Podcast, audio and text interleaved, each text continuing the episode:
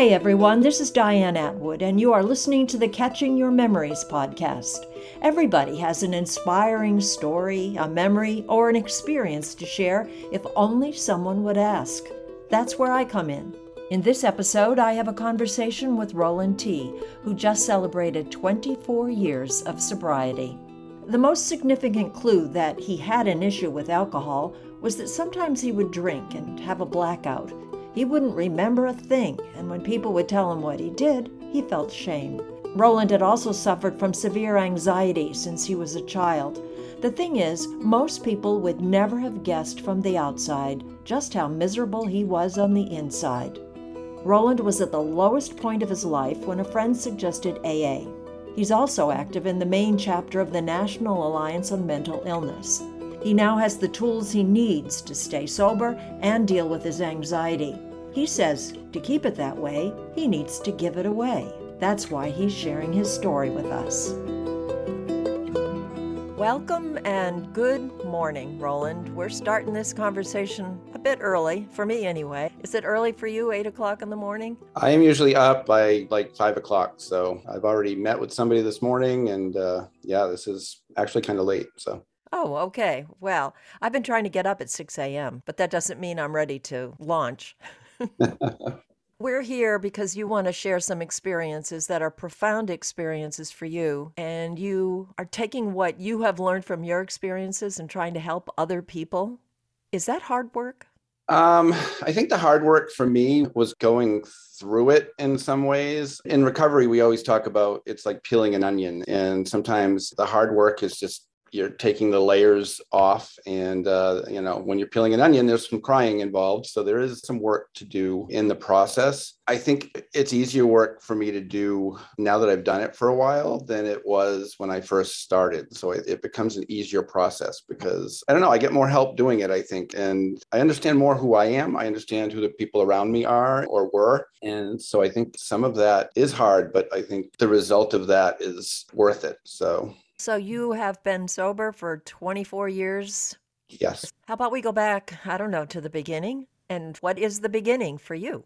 You know, I grew up in a family. Uh, my dad was was an alcoholic. There was a lot of chaos. There was a lot of things that were going on in my house and my family, I think related to my dad's drinking. I spent a lot of time trying to avoid and, and get away from things that were happening. And I think that was the beginning of my alcoholism because I think for me, drinking was about trying to avoid feeling, trying to avoid um, any sense of, um, I don't know if it was responsibility, but it's, it's uh, just trying to get away and not have to have all that chaos. That was kind of the beginning for me. And so I avoided it for a long time too. I decided that I, you know, I knew drinking was a problem. And so I stayed away from drinking for quite a while. I didn't start drinking. A lot of people, I think, start drinking a little bit younger than I did, but it was high school, probably my junior year in high school. And the beginning for me drinking was me in a blackout. And I always share the story that there were people between me and my next drink who didn't want me to have the next drink because I was already out of control. And I didn't know that as it was happening. But the next morning, somebody told me about it. And I always say part of my drinking too was shame, guilt, and remorse. You know, you'll you'll hear that a lot in like recovery meetings. And, you know, when somebody shared that what happened to me the evening before, I was, first of all, I didn't believe it. And then it was like, you know, I, I was ashamed of it and I felt guilty and didn't want to have that happen again. But I enjoyed kind of the way I was not the way I was feeling, but the way I was not feeling, I guess that I, it was, you know, that moment of not having to feel anything. So I chased that for a while. Can you describe for us what a blackout is? And did that, like the first time you drank, right at the beginning, you were having blackouts? Yeah, most people don't have um, blackouts very often, if at all. And so the fact that you are having a blackout, I think, is a good sign that you have an issue, I think, with drinking. And um, so a blackout for me is you're still moving around, but you don't know what happened. You don't remember what happened. You don't even know what you're doing at the moment, but you're still acting and reacting with people that are in your sphere. So um, that's a blackout. And so, you know, with my history and my knowledge of my dad and what was going on with him, that should have been a big red flag for me. But again, I, I wanted that feeling or lack of feeling more than I, I think, worried about the implications. So, so you kept drinking and kept having blackouts for a long time? You know, I, for a while, it, it, you know, and I didn't have blackouts every time I drank, but it was not fairly regular, but I would have moments of blackouts. So, yeah, it, you know, I didn't drink for a long, long time. I got sober in my 30s. So, was that 17 to about 30 so a few years there can you describe what you mean by the chaos growing up I, you know, my dad, I think my dad, knowing him today, I think, and, in understanding some of his history that I didn't know back then, um, he was in the Korean War. And I think there was a lot of stuff that he saw that for him, he couldn't reconcile in his own brain. And I think for him, drinking and I don't think he believed in himself. He had a lot of anxiety, a lot of, um, I've learned stuff about when he was growing up that his family life was also pretty chaotic. And so I think, you know, my dad would go to work and he was a hardworking guy. He worked at the paper mill here in Westbrook and went to work every day, provided for our family, did the best he could. But when he got home, he started drinking because I think that was just his way of, I think for him, it was probably hard even going into work and dealing with people. And I think that was his, again, his escape. Same reason I, I used alcohol. But when he would drink, he would get really angry. And he had a really hard time opening up, sharing feelings, that kind of thing. And again, I think in my history, knowing that that was what I was trying to avoid, a very similar thing. And so I would blow things up. I had this anxiety about what was going to happen. When were things going to go bad in the house? And when was he going to, you know, get very angry and something happened. And I became somebody who, instead of waiting for it to happen, I would start causing things on purpose just to, to release the pressure, you know what I'm saying? And make it so that for some reason I didn't like that feeling of things going out of control, but I knew it was going to happen. So I had some control over, over that. That's exactly what I was thinking. Okay, what you're doing is you're trying to control the situation by getting it started. Yeah. So you help with the chaos, but not necessarily in a positive way. Right. Yep. Did you have siblings? I did. I have an older sister, an older brother, and a younger brother. And so I'll throw out some terminology that I've learned over the years. So, codependency. Was your mother, were all of you what they call codependents? Um, for the most part, I think, yeah, I, I, I don't think my mother knew what to do with the situation either. And I don't know if anxiety was there to begin with or if it was because of the chaos that was happening, but we knew our roles, right? My mother would try to calm things down or make sure things weren't getting out of control. And again, she had no control over that. I don't think any of us did. We all had our roles in what was going on. My older brother would not spend a whole lot of time in the house and he was off getting into trouble and doing his thing. Um, my sister was the oldest one. And so she was at at that point she was working and so she wasn't in the house a lot. And my younger brother i, I became the protector kind of of my younger brother but uh, most of my time i was spending when those things would happen i would disappear. And i spent a lot of time i spent a lot of time reading. My grandparents lived upstairs. My grandmother was really kind of my protector and my savior. And some of my growing up too i would spend a lot of time with her because she took care of me so. Was this your mother's mother or your father's mother my mother's mother. Yeah. Did your father ever get sober? He did not. My dad was very talented in a lot of things. And I think I feel bad that I didn't get a chance, but he just had no patience to be able to to teach me things and that kind of thing. But I know toward the end of his life, he started feeling some regrets for some of that. And I know he was proud of me and some of the things that I was doing. And he started reconciling some of the things. He, about a year, I think, before he passed, he took this trip to Korea. And I have this picture of him. He's standing at the zone between North Korea and South Korea with some Korean soldiers. And so I think he was just trying to reconcile some of that stuff for himself. So I think in his own way, he was working on what we do when we try to make our lives better. Um, yeah. And did your parents stay married? That was the thing that always astounded me. They were married for over 50 years and he took care of my mother and he didn't see that growing up. That was the thing for him. Toward the end of his life, he started finding half siblings that he didn't know he had. And to me, that was very interesting because starting to hear these little snippets of stories where, you know, I think his father was not very faithful to his mother. And, and I know my dad was very faithful to my mother. And when my father passed away, my mother did not have to worry about anything. They saved money and it was really kind of neat. But yeah, they were married for 50 something years, I think, when he passed. So, and is she still alive? She just passed in February. Yeah. So, I'm sorry. Yeah. Yeah. And what about your relationship with your siblings? I'm curious about that. Good question. It's been an interesting in light of like my mother passing away because you know there's that connection and that to me that lack of connection now of in some ways we stayed close and I think that was mostly because of my mother still being alive. The thing I struggle with is is I'm not sure they've ever really completely worked on some of their stuff or at least done that hard work that I've done I think to look at myself and make those connections that I've been able to make.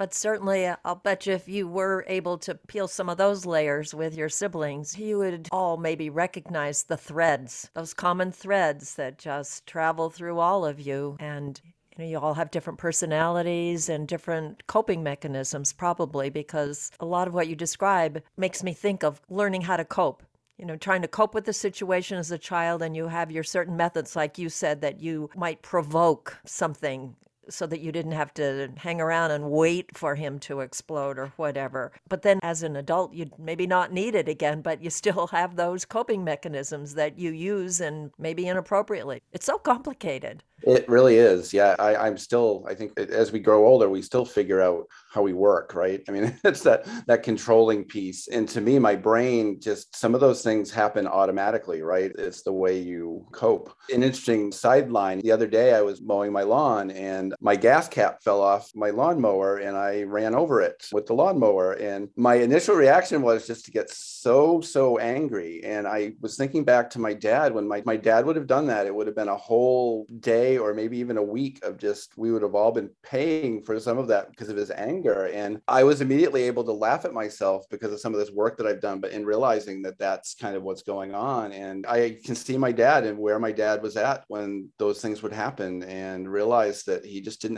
have some of those coping tools that i've been able to develop over the years to help myself deal with that. And i came inside and i was laughing and my i have an eight year old daughter and she was you know we're able to joke about it. And that wouldn't have been my experience when I was a kid, when I was eight years old, that would not have been an experience if my dad had run over the gas cap. So, wow, you might have gone into hiding. Yeah, totally. So there are things even today that maybe they're kind of like triggers, triggers that are almost like visceral. You know, they're not things that intellectually occur to you until after you stop to analyze them, if that makes sense. Yeah, totally. I think sometimes in my life, in my professional life, and the things that I do, I look for a lot of feedback. I know that some of the stuff, you know, growing up and looking for approval, you know, I spent a lot of time trying to get approval that I was never going to get at home necessarily. I know today looking back that my dad really uh, cared a lot about us, but didn't know how to express it. But I spend a lot of time looking for approval like, am I doing a good job? Am I not doing a good job? Those kind of things. So, yeah. Still today, you find that happens to you? Yeah, not so much. I'm getting better at it, but it's it's still that's my go-to in a lot of ways, especially if, I, if I'm doing something or I put a lot of effort into something, let's say at work, and I want I want somebody to say that was a good job because I'll sit there and think, what are they thinking? So that's probably another control thing, but uh, that's you know. No, but that's very insightful to be able to recognize that in yourself. How about being around angry people? You know, it's funny because my whole career has been around dealing with kids who struggle. And so I'm around kids who are angry. I'm around that. And for some reason, I have a, a calmness. I've heard a lot of people share that I'm one of the most calm people that they know. And I, I had a kid that I worked with the other day who he said, You're the, the nicest teacher I've ever had. And I'm able to listen and I'm able to kind of, I don't know if it's absorb. And, and, and again, maybe it's just a byproduct of what I grew up with that I, you know, that's some of what I can do. But I also have an outlet for some of that stuff. So I know that when I take stuff in and absorb, that I can get rid of that. It's not my stuff. I'm not carrying that stuff. So as you were speaking, the word tolerance popped into my brain. So maybe you developed a tolerance for anger, but it's really healthy that you've got the outlet because you can build up a tolerance and it just builds and builds and builds and sure. so you started drinking when you were probably around 17 you said and quickly discovered that sometimes you had blackouts but you continued drinking until your early 30s yes yep. So what happened then that made you realize that you can't be doing this anymore well, I think I wanted to stop. Part of it for me too is I think my drinking was really almost a suicidal kind of thing. I kind of didn't want to be here, if you know what I mean. And and I didn't want to necessarily do anything about that forthright, but I always thought that maybe if I drank myself away or something like that. And so you know, I think that was part of what I was doing with my drinking. And I got to be a really lonely, lonely existence. I was working, I was teaching, and coming home and drinking. And in retrospect, that was really what my dad was doing, right? I was, you know, as much as I didn't want to be my dad, I was turning into my dad. And I think I probably would have kept drinking and probably doing the same thing if there hadn't been like one of these life moments that that stopped me. Um, I had I was working at a summer camp and we had a end of summer gathering and part of it for me was I knew I probably shouldn't drink at one of these events and there really wasn't supposed to be drinking there because there were high school kids and that kind of thing and I drank myself into a blackout. So my first drink was a blackout, my last drink was another blackout and um, you know, did some things I'm ashamed of and that kind of thing and again, shame, guilt and remorse. And for me the shame was so great. I was getting more and more suicidal at that point. and things became you know, it blew up in the press and that kind of thing. It became something that um, made the newspapers, made the the radios. And I always say in my story that I was good at making things look good on the outside because I didn't want people to know how I felt on the inside, how crappy I felt on the inside. And this was one of those moments where my insides now matched my outsides. Mm. And in recovery, a lot of times they'll say that's probably one of the best moments you can have because there's nothing left to to hide, right? It's you know there I was and almost lost my teaching job, but that brought me into recovery. There was somebody in my life who who I knew who was in recovery, and they called me up and said, you know, you don't have to keep living the way you're living. Why don't you come to an AA meeting with me and see what that's about? And uh, I didn't think it would work, but I didn't have another option. So uh, you know, I didn't feel like I had another option, so I did, and that was almost 24 years ago that I showed up there, and I just I just keep showing up, and I've I do what the the program of AA lays out. I don't do it perfectly, but I do it perfectly enough for me to grow. And for me it's that community. It's that gathering of people like-minded people that we all get together and we kind of i know i'm not alone and i never have to be alone. And so but that was what brought me to that first meeting. And you didn't go kicking and screaming. You went resigned it sounds like. Kind of resigned. I was you know there was there was a part of me that was still i'm not sure this will really work but let's give it a shot. So and so, even though the incident kind of went public, it wasn't so awful that you lost your job. I had to go before the school board and I had to speak up for myself. And it was interesting because we talked about this blackout thing. And I remember one of the people at one of the school board meetings basically said that they believed me that I had no idea what was going on. And they also believed me that I was pretty earnest in wanting to do something different. I mean, I think that was what allowed me to to keep my job. And, you know, they, we had some stipulations around, you know, I had to check in, I had to see a counselor and that kind of thing. And I was resigned to that too, because uh, all that was just helping me. I did something that I shouldn't have done, and these things were going to help me. And they did. That's the great part about all that. That's pretty wonderful. They saw your worth. Yeah. Yeah. I agree. Definitely. And so you went 24 years ago what was it like in those first meetings? Was it a gradual thing, a gradual acceptance, or was it the light bulb went on, or how did it happen for you? You, you know, I th- I think it took a while to really kind of um, believe it was going to work, but I always share in my story that that first meeting I went to, and there's always this funny thing in AA. They, you know, it's a bunch of old men around coffee pots, and so the guy who invited me to that meeting took me to a meeting where there were people my age and there were people younger than I was at the time. I was, you know, 30 years old, I think. But I was able to hear people sharing things that had been going on in my brain that I had never really heard anybody else share before. And so for me, there was that immediate connection, right, of understanding, you know, or being understood and understanding. And the interesting part was there were a couple meetings that I went to, and, and I was I was seeing this counselor, like I said, and she suggested a meeting. She said maybe you should go to more meetings. And I ran into her at a meeting a couple weeks ago. She just turned 80, and she's been sober like 40 years. And she's my counselor, and she said you should try this meeting. And so I went, and I hated it. And so I I went back and I said I hated that meeting. She said, well, just don't go to it anymore. And I, I got mad at her because she suggested I don't go to this meeting. So I started going to this meeting regularly, and it was the best meeting I could have gone to. It was, it was a bunch of old people, but everybody had various degrees of issues, but they were all speaking my language. And that became one of the best meetings I, I could have gone to. And then there was another meeting that somebody, and this was probably helpful very helpful for me too. There was a meeting where they would have people raise their hands if they had a year or more of sobriety. And so I would sit there in complete awe at these people who had this sobriety. And, but I wanted to get there. And I still remember the day that I was able to raise my hand after a year of sobriety. Those things helped me stay in the program doing those things. I think it's interesting when you talk about how everybody's experience or the details of their experiences didn't necessarily match yours, but the feelings, perhaps, the reactions, yeah. it was like, oh my gosh, here I am. I'm with my people. yeah.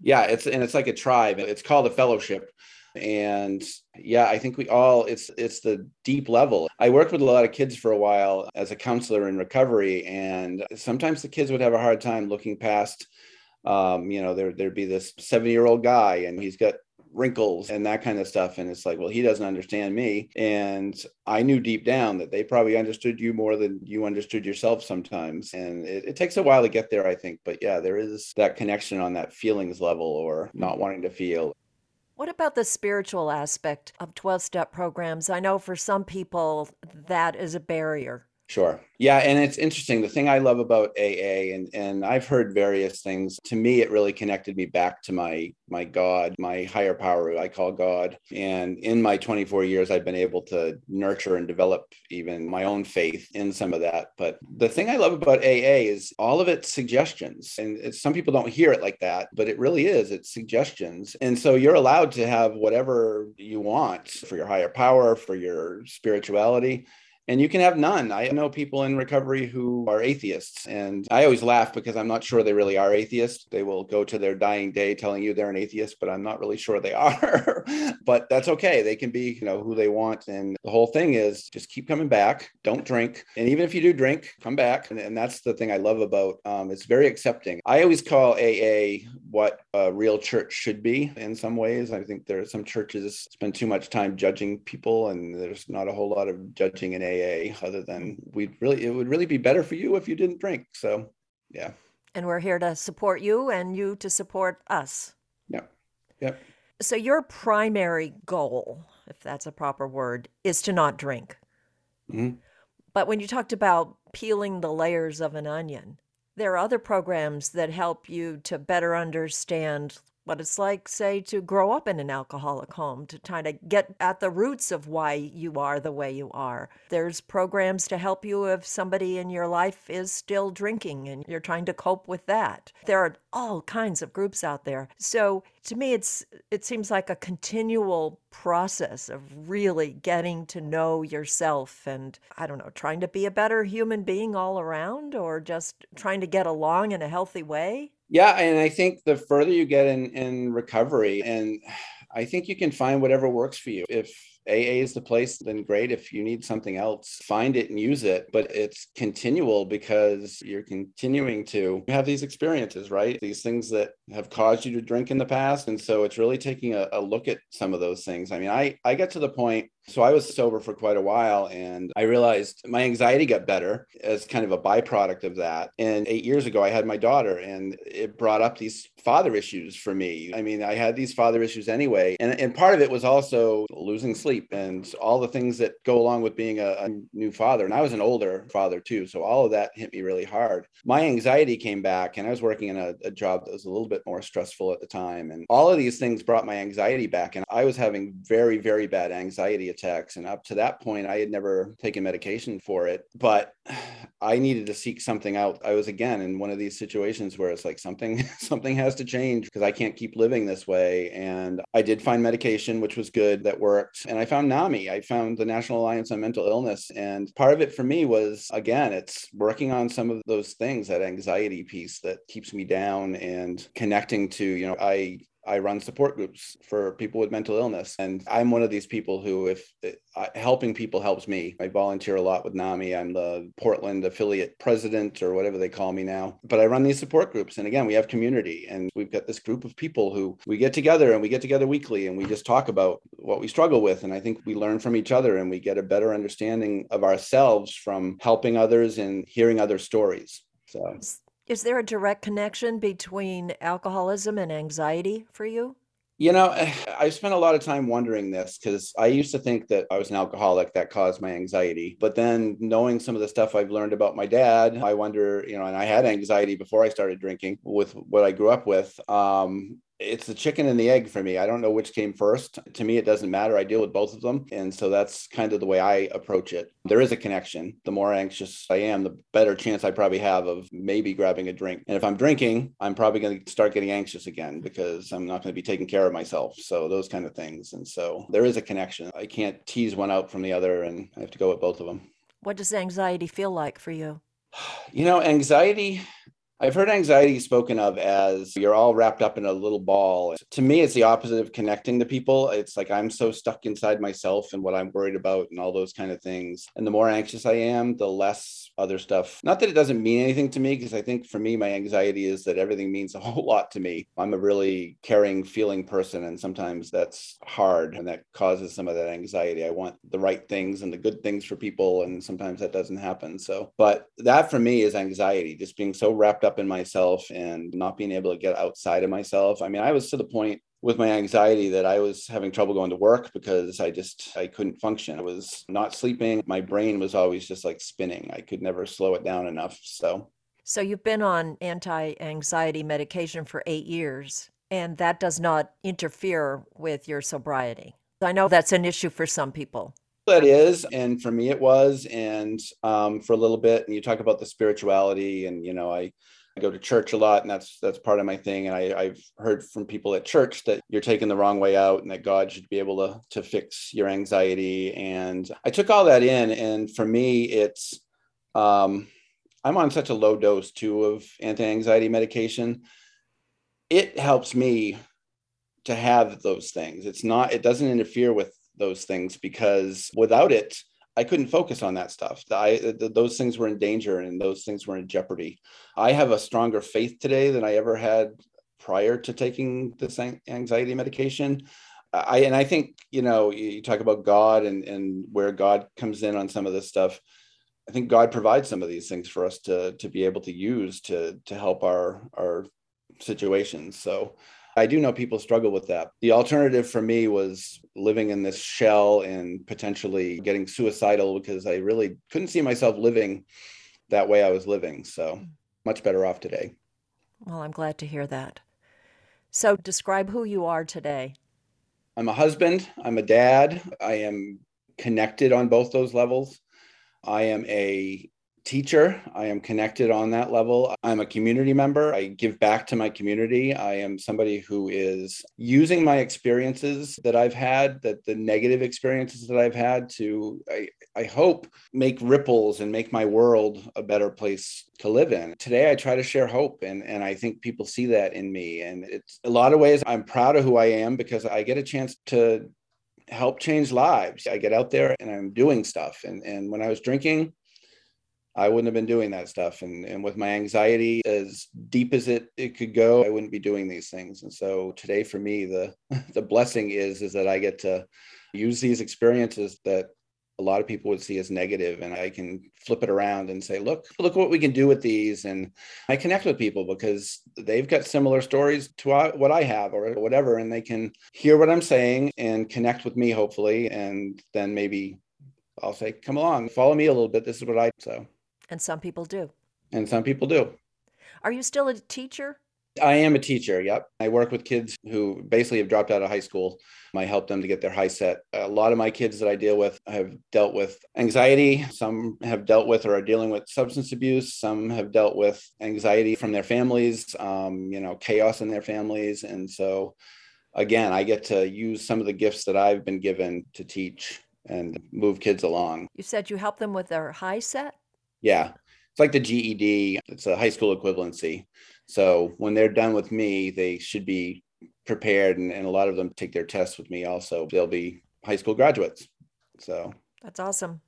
Yeah. So you work with these kids, you um, facilitate the support groups for NAMI, and are you mm-hmm. on their speakers bureau as well? You go out and do public speaking? I do do public speaking, but I don't do it as part of their speakers bureau at this point. I just haven't done the training yet. NAMI has me do a lot of. I've, I did the Hope Conference this spring in Augusta. I basically shared about support groups, so I do do a lot of going around and connecting with people. I am also the I'm one of the main state trainers for support group facilitators. I get to train people in leading support groups for NAMI. So that's kind of neat.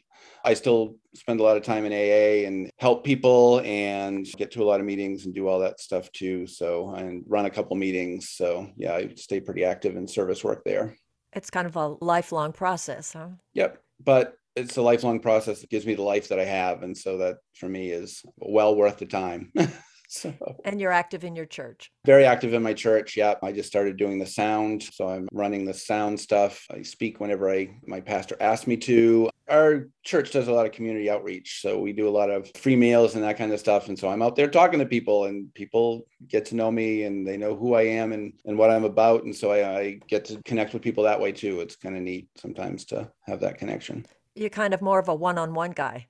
You know, I like one on one more than anything. Um, I think some of that might be my anxiety, but it's nice to connect. Like, you know, this morning I met with somebody. I, we do a Bible study, an addiction related Bible study, and we help each other. That's, you know, he's got less time in AA than I have, but he helps me all the time when I talk to him. So that's the neat thing, again, for me about recovery is that we're helping each other and we're giving each other a, a hand up so we're a little bit better at the end of it than than we were when we started do you have any advice for somebody who's at that point where they're kind of desperate? Maybe they've isn't the term hit hit their bottom?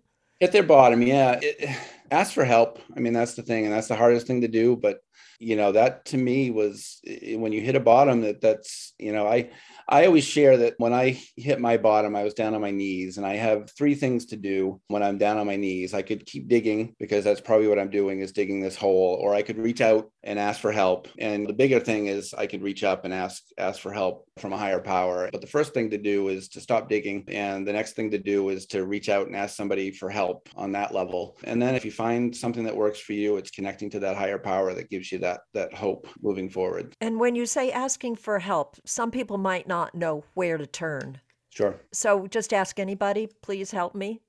I mean, you could do that because I think everybody has life connections. You know, 211 Maine, connecting on that and finding something that can help depending on whatever issue you're struggling with. If it's a substance abuse issue, it's not just AA, you could go to a treatment facility or there's a lot of peer recovery centers around that you could just kind of walk into and just and you can connect with people.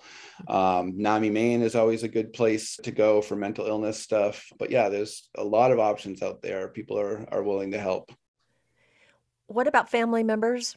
You're the person who needed help but sometimes family members are there, like maybe you with your dad. Sure. Wanting to change the situation. Do you have any advice for family members? I know there's Al Anon, but like in the heat of the moment. Yeah. NAMI Maine also has family groups for people struggling with, with mental illness. And I, I, consider alcoholism a mental illness in a way to any substance abuse disorder, I think. So those are helpful. Again, just I, I think any way you can connect with somebody who struggles with the it, it halves the problem, right? If you if you can find somebody who's struggling with the same thing that you're struggling with, it kind of takes some of that burden off in a little way. Maybe you're still dealing with the issue at hand, but I think you take that step back instead of being in the middle of it all the time. And and so I think just finding those those things that are out there, talking to people. There's lots of people who are willing to support out there. Okay. Yeah. Is there anything that I have failed to ask you that you think I should have? I don't think so. Well, I'm going to give you almost the last word. Any other final thoughts or words of wisdom that you'd like to leave people with?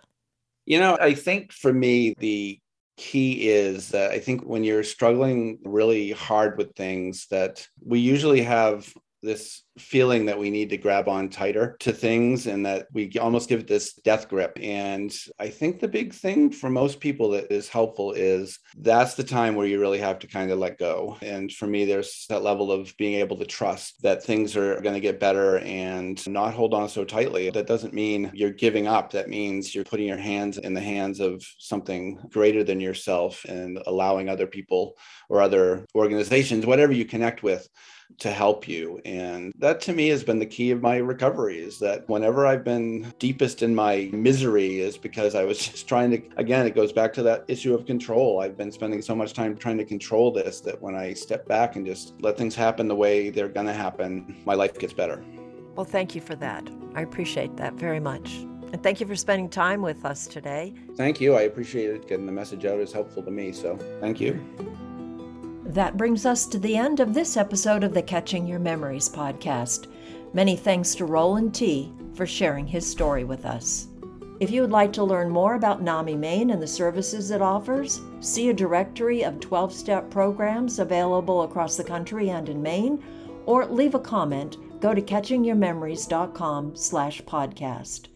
Be sure to come back next month for another episode of Catching Your Memories. And if you have stories or memories you would rather not share in a podcast but would like to preserve for your family, I also record personal interviews. You can learn more about that at catchingyourmemories.com or send me an email, diane at dianeatwood.com. This podcast was created, produced, recorded, and edited by me, Diane Atwood. Catching Your Memories the interview of a lifetime.